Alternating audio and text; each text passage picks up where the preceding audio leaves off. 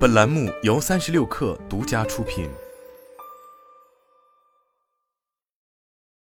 本文来自界面新闻。婴幼儿奶粉新国标颁布两年之后，在二月二十二日被正式实施，这意味着婴幼儿配方奶粉行业迎来了配方注册后的第二轮调整。二零二一年三月十八日，国家卫生健康委员会在官网正式发布了婴儿配方食品、较大婴儿配方食品、幼儿配方食品的新国标。与旧国标相比，新国标在蛋白质、碳水化合物、微量元素以及可选择成分等部分做出了更明确严格的规定。这一系列新国标也为二次配方注册提供了标准依据。奶粉配方注册制于二零一七年开始正式执行。所谓二次配方注册，是指在注册有效期为五年的规定下，二零一七年首批通过配方注册的婴幼儿奶粉企业，需在二零二二年之前重新递交申请。目前，多家头部奶粉生产企业早在二零二一年就已着手新国标注册事宜，并宣布多款产品通过二次注册。根据界面新闻获得的数据。截至二月二十二日，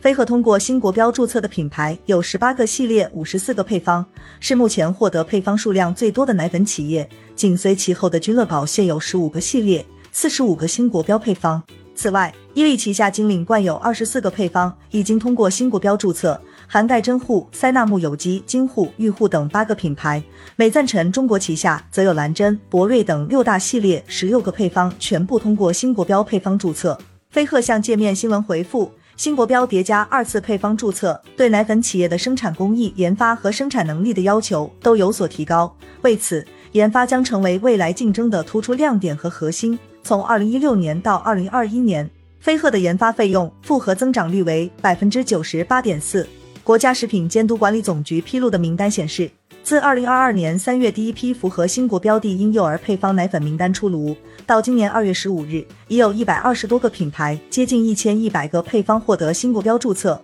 新国标和二次配方注册实施后，对于市场的影响是，行业集中度会再次提升，小玩家淘汰出局。国泰君安研报称。新国标落地，预计约百分之二十的中小品牌市场份额将进一步向前十家奶粉企业集中。国内奶粉行业前三家奶粉企业合计占有的市场份额有望从二零二一年的百分之四十提升至长期的百分之六十至百分之七十。乳业专家宋亮对此做出的判断是，行业前十家企业市场占比总和将高达百分之八十左右。此外，有部分企业正在退出。在二零二一年退出了百分之三十，而二零二二年保守估计也是如此。目前第一次配方注册而没有进行第二次配方注册的品牌大概有六十个，这背后的主要原因是许多中小品牌面临资金问题。目前单品牌进行二次配方注册申请的成本费用约为一千万元左右，从准备到注册需要一到两年，一个工厂可以注册三个配方系列。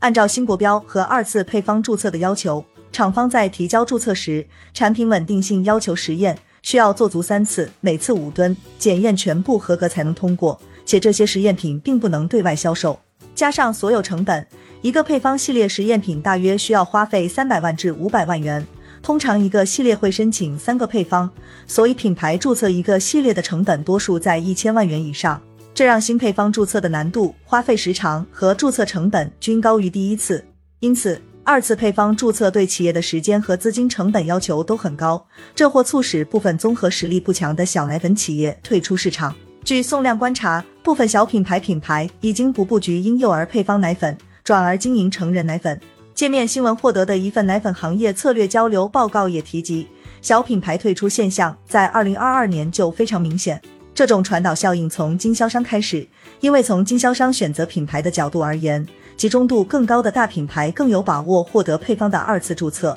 尤其是在二零二二年三四季度，小型品牌如果尚未拿到二次配方注册资格，经销商就不敢再拿货，在品牌组合资源倾斜上都会偏向于大品牌。为此，飞鹤、伊利、达能、美素佳尔和君乐宝等头部品牌在当时零售价有小幅上涨。与此同时，在过去一年，包括飞鹤、君乐宝、惠氏、美赞臣等品牌的旧规格产品也已经清理完毕，现在渠道库存的压力并不高，他们更容易将注意力放在二次配方注册产品上。随着行业集中度变高，巨头们之间的竞争也会进一步加剧。一个消费者也能够感受到的变化是，奶粉品牌的线下推广活动开始变多。一名伊利金领官的经销商在投资者交流会中披露。伊利在二零二二年就做了一些渠道投入上的改变。明显的动作是，市场活动不会完全让经销商负责，例如促销人员费用、促销赠品、终端陈列等投入，都由厂家和经销商共同投入，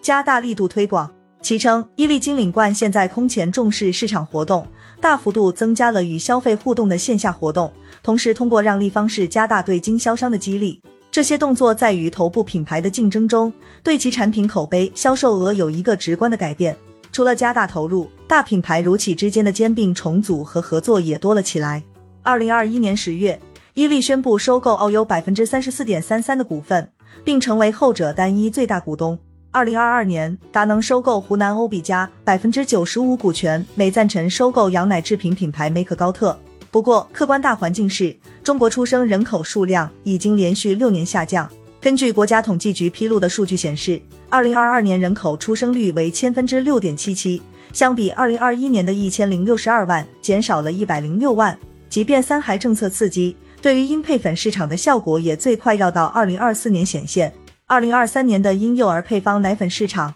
也许不会出现较大幅度的增长。